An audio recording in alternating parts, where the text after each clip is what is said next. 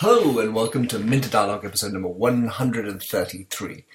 This interview is with Tim Spark, partner at Congregation Partners, helping brands and agencies with their communications. In this podcast, we discuss the challenges that advertising agencies face in this digital world, how companies need to evolve to enhance their digital know how, accepting a test and learn culture, branding, new creative processes for running campaigns, the language of digital and business, and much more. Enjoy the show.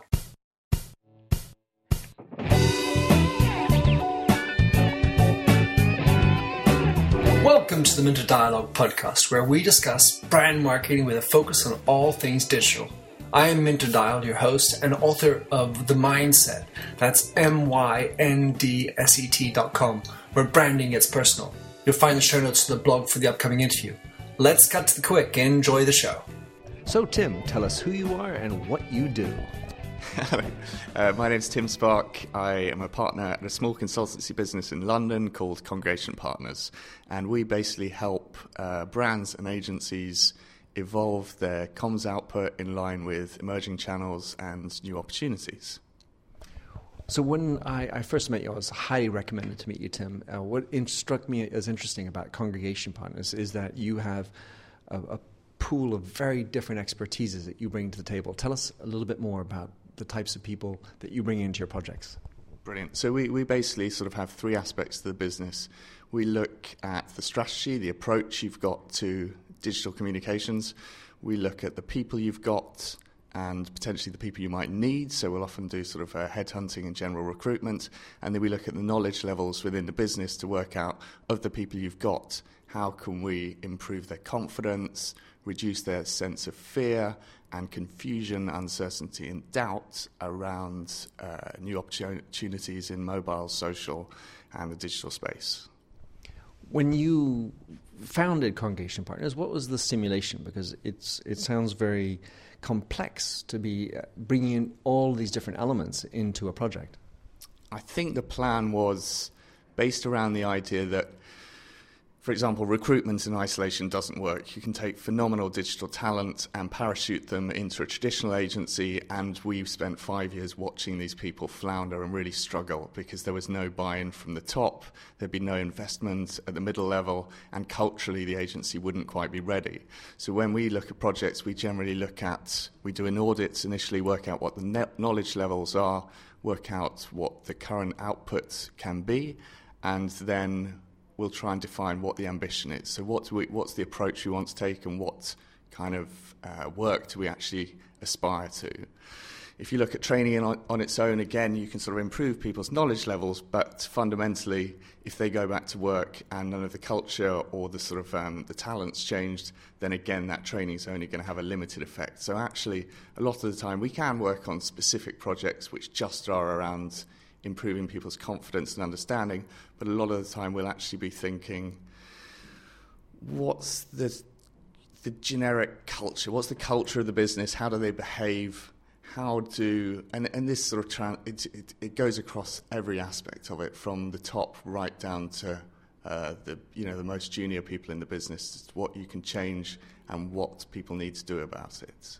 So you, we're in the change business, you and I, and uh, you have not necessarily only this, but you have a lot of clients that are in the agency world. Tell us a little bit about what specific is about working in the agency world. So I used to work at a digital agency called Agency Republic. They were five times marketing agency of the year in London. They were phenomenal. And this was at the point when we thought the agencies, the digital agencies, were going to take over the big incumbents and we'd be the future. Mm-hmm sadly, that's not quite what happened. What we actually saw happen was a lot of the talent would be raided from the digital agencies. They'd be parachuted into these big uh, network or creative shops, and I would then get a phone call very soon afterwards saying, "Help! We need to improve the knowledge levels. We need to improve, you know, people's understanding of the opportunities." And from that, that kind of was the spur that I needed to set up Congregation and actually to move into creating my own uh, consultancy business. Well, so, if I listen to you, I, I, think of the challenges that big businesses are having in integrating digital. So, they might hire a digital chief digital officer, a, a senior geek. In the same way, when a big agency tries to insert digital knowledge into the agency, what are the, some of the challenges that they face in, in bringing that together? For the agency. Yes. So again, you often don't see that cultural shift. When I was at Republic, we had a very collaborative, flat structure. Um, ideas could come from anywhere, and it was a very sort of um, non-hierarchical uh, basis for the business, and that worked really well in producing sort of great integrated and digital comms. But if you look at the way agencies are generally founded and structured, you'll generally have a sort of a totemic, inspirational creative director who'll found it, or sort of a great thinker at the heart of it, and then everything sort of uh, flows from there. And actually, what I found is, having initially worked at my first job was uh, for Yamaha Musical Instruments, a very structured, hierarchical Japanese company. I then moved to Apple uh, for five years, which is a far still hierarchical but more networked, more uh, collaborative environment and then to go back to a traditional, a, a digital ad, ad, agency that actually sort of was structured in quite a traditional manner, it seemed very old fashioned. Mm. One might say almost Victorian. And there's this, um, there's an anthropologist uh, called E.O. Wilson who I'm absolutely obsessed by. He has this wonderful phrase which is um, the trouble is we have Neanderthal emotions and minds, medieval institutions, and godlike technology. And so what you have is this situation where we're surrounded by phenomenally powerful technology, and yet the structures and the institutions and the companies we work with often function in a very traditional, almost 15th century style way. One of the things I wanted to dig in with, um, it may not be your specific area within congregation, but the motivations and the remunerations of people in an agency seems uh, also not to have followed the evolution. So we talked about hierarchy, we talk about top down, and yet people still need to get paid for doing a job. Have you any ideas as to how to improve the way we remunerate, reward, recognize individuals and agencies for participating in a less hierarchical environment? It's it's quite a big question. Um, most agencies will try different remuneration models. Lots of people want to get into moving away from comms into solving business challenges, coming up with new products that they can sell and market themselves. Um, we run an interesting sort of program called the Friday Club where we put startups and marketeers together, and the, the brand marketers basically spend uh, half a day a month trying to help startups solve their sort of marketing and comms issues. I honestly haven't seen any particular models in terms of remuneration that work uh, particularly well. I mean, the, the agencies are still sold on a time based basis, which is insane. It makes absolutely no sense. There's no incentive to solve problems quickly, and there's huge issues with the agency wants to sell more people for more time, and the brand is coming from obviously a very different place. When I listened to you before about the creative director, who, of course, is usually somewhat of a pacha in, in the midst, to what extent is it important for that creative director to be digitally connected? Because usually they have a, an aesthetic eye, they're, they're, they're, they're paid to be creative, and they come with a certain experience but may not be digitally connected. You would have thought the creatives would be the most curious, most interested in new opportunities group of people within any, any sort of uh, creative agency in my experience, and I may not win any friends here, they're often the blockage. They're often not particularly interested in, in, in new opportunities. Some of this is because, you know, often they'll come from a background which is there's sometimes frustrated film directors who, you know, like Tony Scott or Ridley Scott, want to make their own uh, movies at the end of it. So every answer to every brief is generally a sort of a 30 second TV spot with a view to sort of. Uh, winning at Cannes. Yeah, winning at Cannes. Um, and I just, yeah, it's just interesting to see the, the, level of, I think, because they're expected to be the most creative, the most curious people within the organisation, a lot of the time they just don't, you know, that's, that's almost puts them into some position of freeze. They just freeze and think, right, okay, I don't know about this, I don't, you know, I've got no interest for it. And it's the classic sort of it's just what the kids are up to. It's not relevant for me. It's not relevant for my audience. And and I think you know the really smart people, and t- sometimes we always get there in the end. You know, you always win, and whether it's just getting them to start using Twitter or start starting setting up a social media listening post, just getting them to engage in this stuff. It's you know you always get there, but the barriers are really really fascinating. And you know, if I was to say I try and do one thing more than anything else, it's basically just try and encourage people to be curious about what's happening.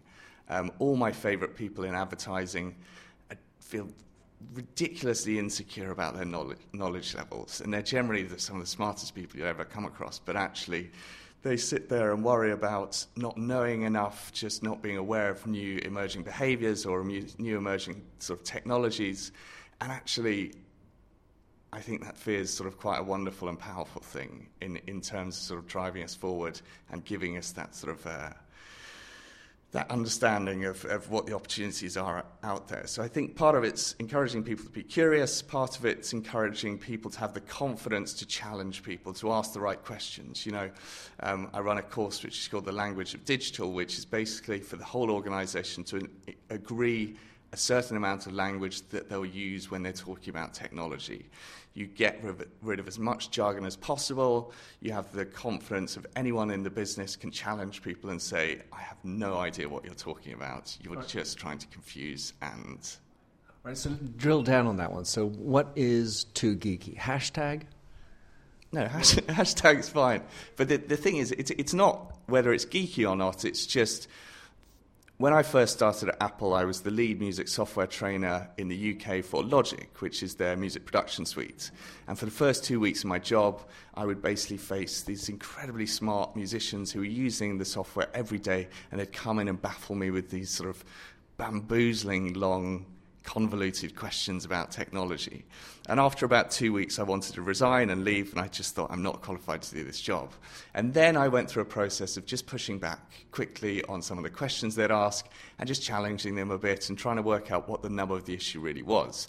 And you suddenly realize if they can't succinctly explain what the problem is, they don't, they're just very confused and they don't really understand what the problem is, and therefore they can't see the solution.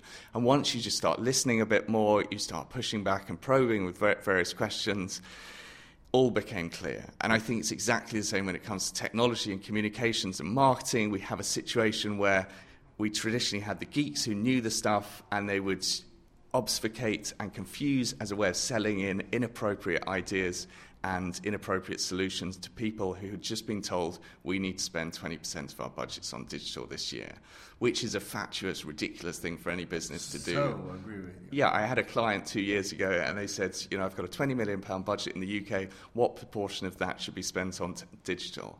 And it's, you know, I was like, A, you're not paying me enough to answer that question and b you know it's a ridiculous question it doesn't make any sense what's the business context what's the objectives you got you, you've got, and it, and it was. Is your audience on digital? Is your audience on digital? You know, and I think we've gone. You know, my big frustration is we've sort of, as an industry, we get very excited by new technologies, and we tend to all chase the same opportunities. So you know, I often use the Gartner hype cycle in classes where we just explain where is the technology on the hype cycle? Is it in the peak of inflated expectations where everyone's jumping around? Okay, we've got to be on Snapchat. Snapchat's the newest platform. That's where we need to be doing stuff. One person will do an isolated piece of work that will work on that particular platform, and then suddenly everyone else sees that as a proof case and there's a sort of gold rush towards that. So we're all constantly chasing the ball, looking for the same platform. So we went from making Flash microsites 10 years ago that no one visited, to Facebook pages that no one's interested in,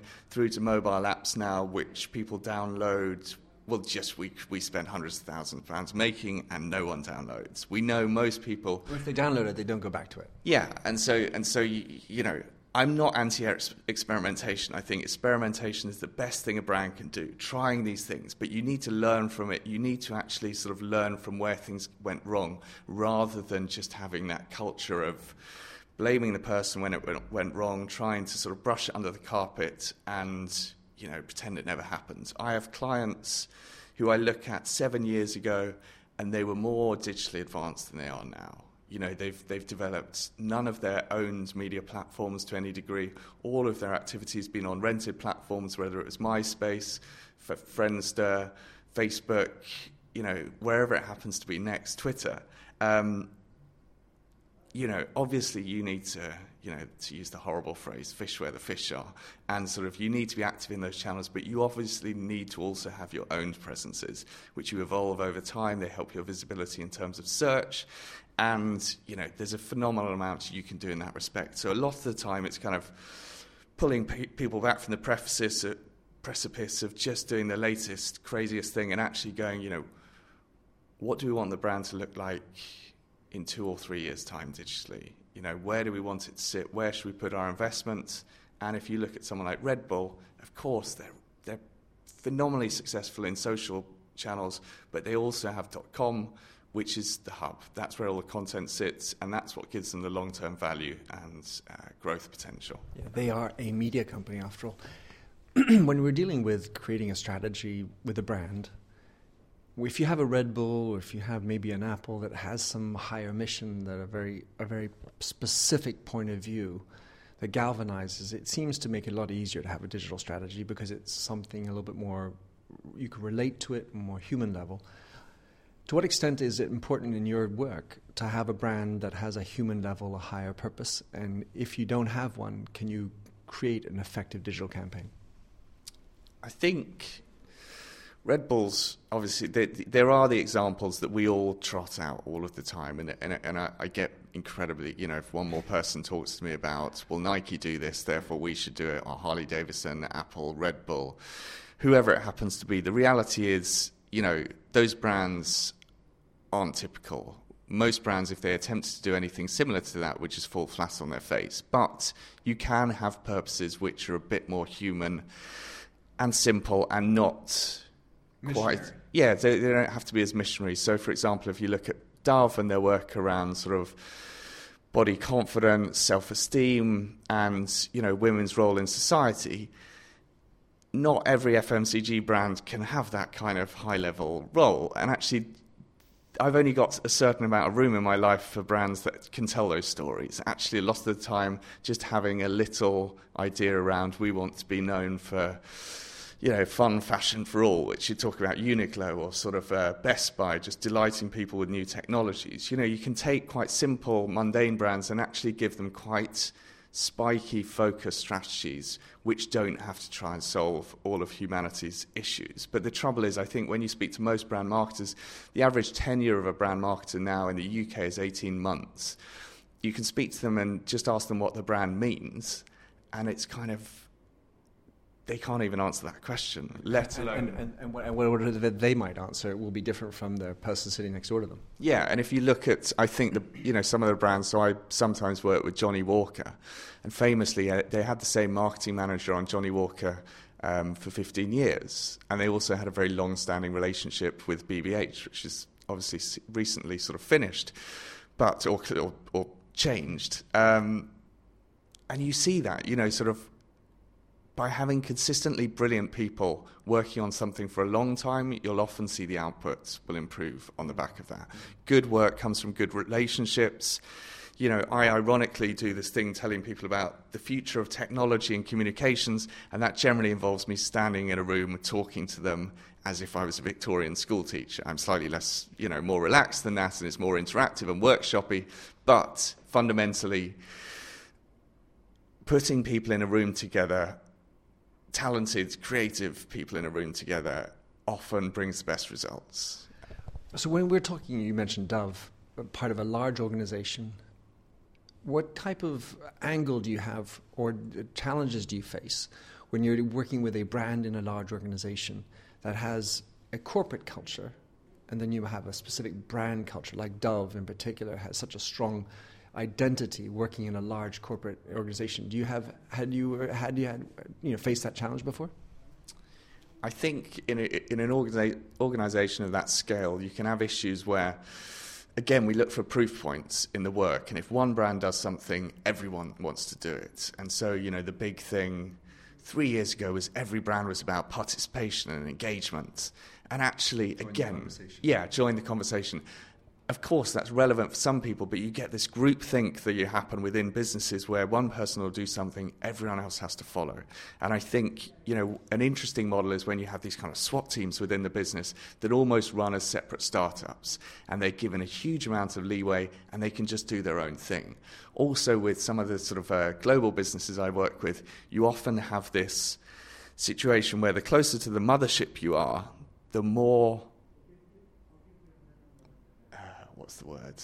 The more obedient uh, the marketing teams will often be, and they will follow the party line. And then, actually, when you fly out to developing markets, yeah, Africa, China, South America, they're doing crazy stuff that they would rarely get through corporate, but actually, it can really work. And then, you know, my job at that point is to decipher how that work came about and proliferate that work within the business. And on top of that, they're probably doing it with less resources, if you know we're talking Africa with lower tech, but it can so, it can be so much more powerful and engaging, and, and you often find a much stronger employee engagement on the project than the ones who are closer to home, as you're saying. Yeah, and I, I, think, you know, again, it comes back to this thing. We obsess with the latest, shiniest technology.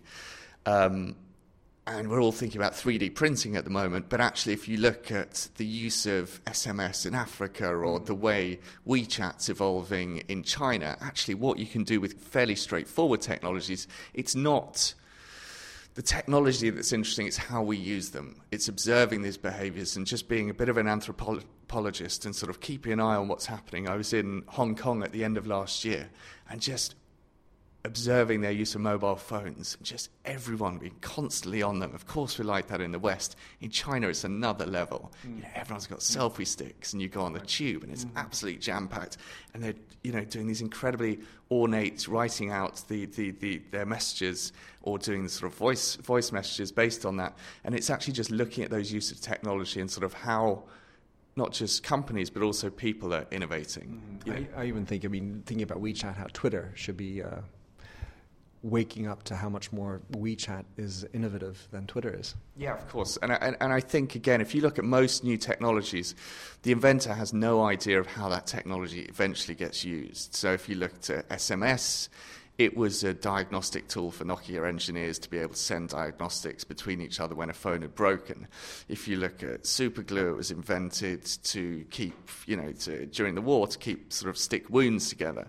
And actually, you know, Alexander Graham Bell famously said, I can foresee, I think this, this was him who quoted it, he said, I one day foresee a day when there will be a telephone in every major city in the United States. Crazy guy. And, and yeah, you know, who'd have thought a telephone in every city? And at that point, we thought telephones would be sending opera down from New York so the rest of the, ma- the masses could listen and improve themselves through uh, high culture. But actually, you know, it's, it's the way we sort of morph and, and mess around with the technology, that's when things get quite uh, fascinating. Yeah, looking at the usages.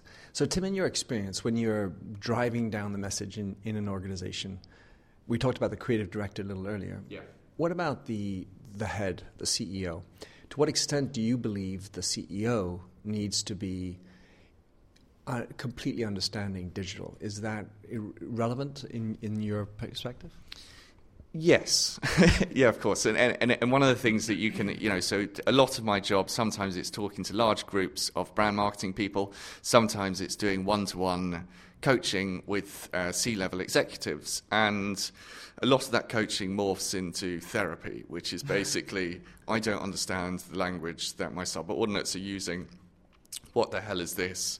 How can I learn about it? And and then you just have to, you know, the, my belief, which sort of. Uh, grew out of years of training and, and years at Apple, which was uh, hands on personal experience, personal activation will breed professional understanding. So, actually, if you're using these tools, if you're not afraid of them, if you can show people the benefits and give them that light bulb moment of, oh shit, that's why I want to use that, that's why that's really interesting to me, then you can unlock interest and engagement. But again, if I've spoken to you, and I've had three sessions over three months, if I then leave you in that position in stasis and you're not encouraged to constantly try this stuff out, then you'll get to a point two months later where you'll be afraid to put your head above the parapet and you won't really you know, again, most of that confidence would have dissolved. So actually, you need to engender that sense of curiosity and interest in what people are sort of, uh, what people are doing, and just give them the tools. Show them if you don't understand it, have the confidence to challenge people on your board about it. If they can't explain it simply, they probably don't understand it themselves. And actually, you know, just getting the CEO to start using Twitter will suddenly, it sounds like such a fatuous thing, but suddenly the rest of the business, everyone will suddenly be, they may not be tweeting, but they'll actually be listening to everything he says. They won't want to go into a meeting not knowing that stuff. Just getting people to set up a, li- a listening post on Hootsuite, which just has the key influencers, the key brands, your key competitors in four or five different columns, will just, you know, I'll check it before I go into a meeting and I'll have a really good picture of what's the content being shared, what's interesting, what passions do people have around the brand or the idea. And from that, you know, you just feel slightly less unqualified than one would normally. I, I mean, I love that idea. I mean, can you imagine having an agency meeting where everybody pre-brief has pre a, a meeting has to have looked at their their wall of Hootsuite. I mean, that would be a beautiful thing. But also, you need to know what's the stock price of the business, what's keeping the marketing director awake at night, what's keeping the CEO awake at night. The CEO, a lot of the time, you'll find, you know, they'll be in their 50s or 60s and they'll just try and sleepwalk into retirement without, you know, really fucking up the business and actually, you know, their job is to it's, it's damage limitation and collateral sort of uh, control. The visionary ones, and we see we work with a lot of these companies, are the people who actually just really wake up and say, you know what, things are shifting. Software is reinventing every business on earth. It's reinvented. It's you know, publishing, music, film, video. Um, what's next? You know, sort of journalism's going through this process, education's about to go through it, health's about to go through it, advertising still behaves. If, if Don Draper walked into an ad agency today, it'd pretty much look the same way it did back in the 50s and 60s. There might be a screen in the, in the reception which has some bubbles with some tweets and things in it, but beyond that, not much has changed. So I hear you, and, and yet agencies still play such an important role in in big brand business. If you're marketing in a company, what kind of advice would you uh, would you give to them for dealing with their agencies better in order to get more effective, more punchy, more efficient anyway campaigns? Put people in a room together and make them work together you know, agencies generally, and this doesn't matter whether you're talking about the social media, the traditional, um, the direct, the PR agencies, you know, they've all got their own agenda and they're all basically trying to carve out a larger slice of the pie. They're not very good at collaboration, and there's a very good reason for that because they're not rewarded for it. And, and we've, we've sort of slightly sort of covered that uh, before. There's no easy answers to that. But actually, the best work comes from when you put people in a room and force them to work together. So if we think about, you know, the famous examples of the Old Spice response campaign, there you had the social media listening people, you had the creatives, the writers, the TV guys, and uh, the data insights people all in the same room, and you basically banged heads together and get them to do that work. With Oreo, the Daily Twist, I think they got FCB Draft, 180, and about four different agencies. They get together every day for 100 days and each day come up with some new content. And that became the process that is now their social media. As far as I'm aware, that's the way they now sort of run their social media accounts. And that doesn't just work in the social space, it also works across, you know, just creating great integrated businesses across uh, every, all of their outputs. So, I mean, it's actually very exciting times. I mean, at the end of the day, there's a sort of an element of some people hiding, putting their head in the sand, try to get rid of it before their retirement. But for the rest of us, it's an extremely exciting time, and, and there is so much change. You mentioned before the, the, the curiosity and staying up with what's going on. What kinds of tips can you give us as for for a, a head a head person who would like to stay up with what's going on? So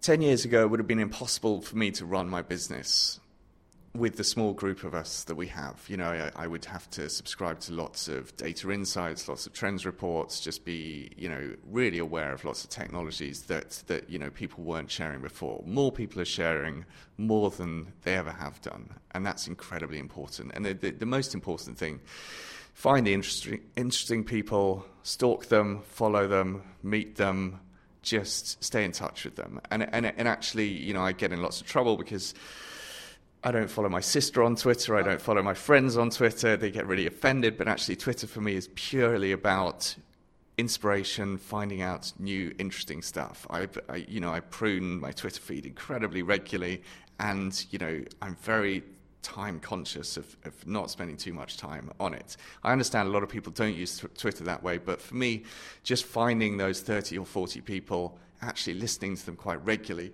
means that I get to hear their smart stuff and say it back to other people, and other people think I'm way more intelligent than I actually am. And I think it's just, you know, it's just being a sponge. It's just being curious and interested in what's happening at the moment. We are working in one of the most challenging times our industry has ever faced, but the opportunities are absolutely phenomenal. And actually, if you can get the slam dunk within the business, if you can have that big win, then you know it's the best thing you're ever going to be able to do for your career and your future prospects. And actually, you know that's what I try to help happen: encourage the, the give people the confidence to actually sort of think differently, try different things, and try things in new ways, which will hopefully uh, change the outputs. You know, because if the people the process and the inputs don't change, then obviously nothing else is going to change. We need to change the stimulation, we need to change the approach and the strategy, and then with the right people and the right levels of knowledge, we have a chance of creating some really interesting work. So, if you would like some more spark in your change uh, and wanted to track uh, down Tim Spark, how would you like people to connect with you? I, I, listen on Twitter a lot. I don't say that much, but um, at Sparky uh, S P A R K E Y on Twitter is probably a good place to start. And then come to uh, Kongregation, have a look, look, at the website, which is uh, kongregation.io, and yeah, just uh, get in touch.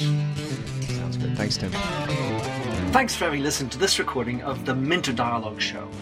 You'll find the show notes on themindset.com. That's mindset with a Y, where you can also sign up for my weekly newsletter at forward slash subscribe if you like the show, please do rate it in iTunes. That really makes my day.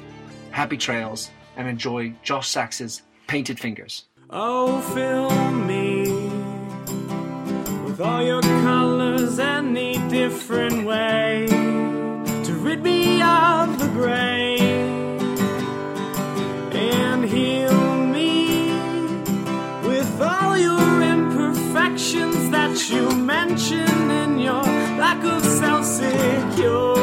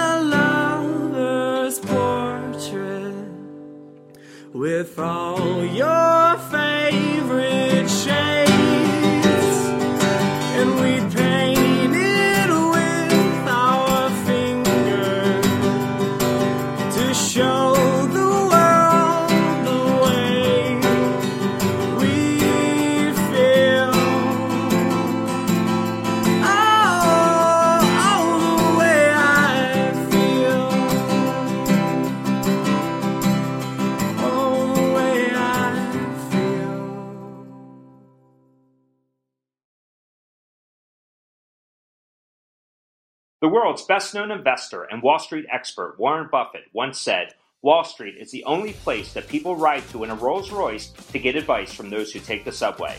Mr. Buffett's quote is remarkably accurate, but how many people would rather receive advice from him than someone simply guessing?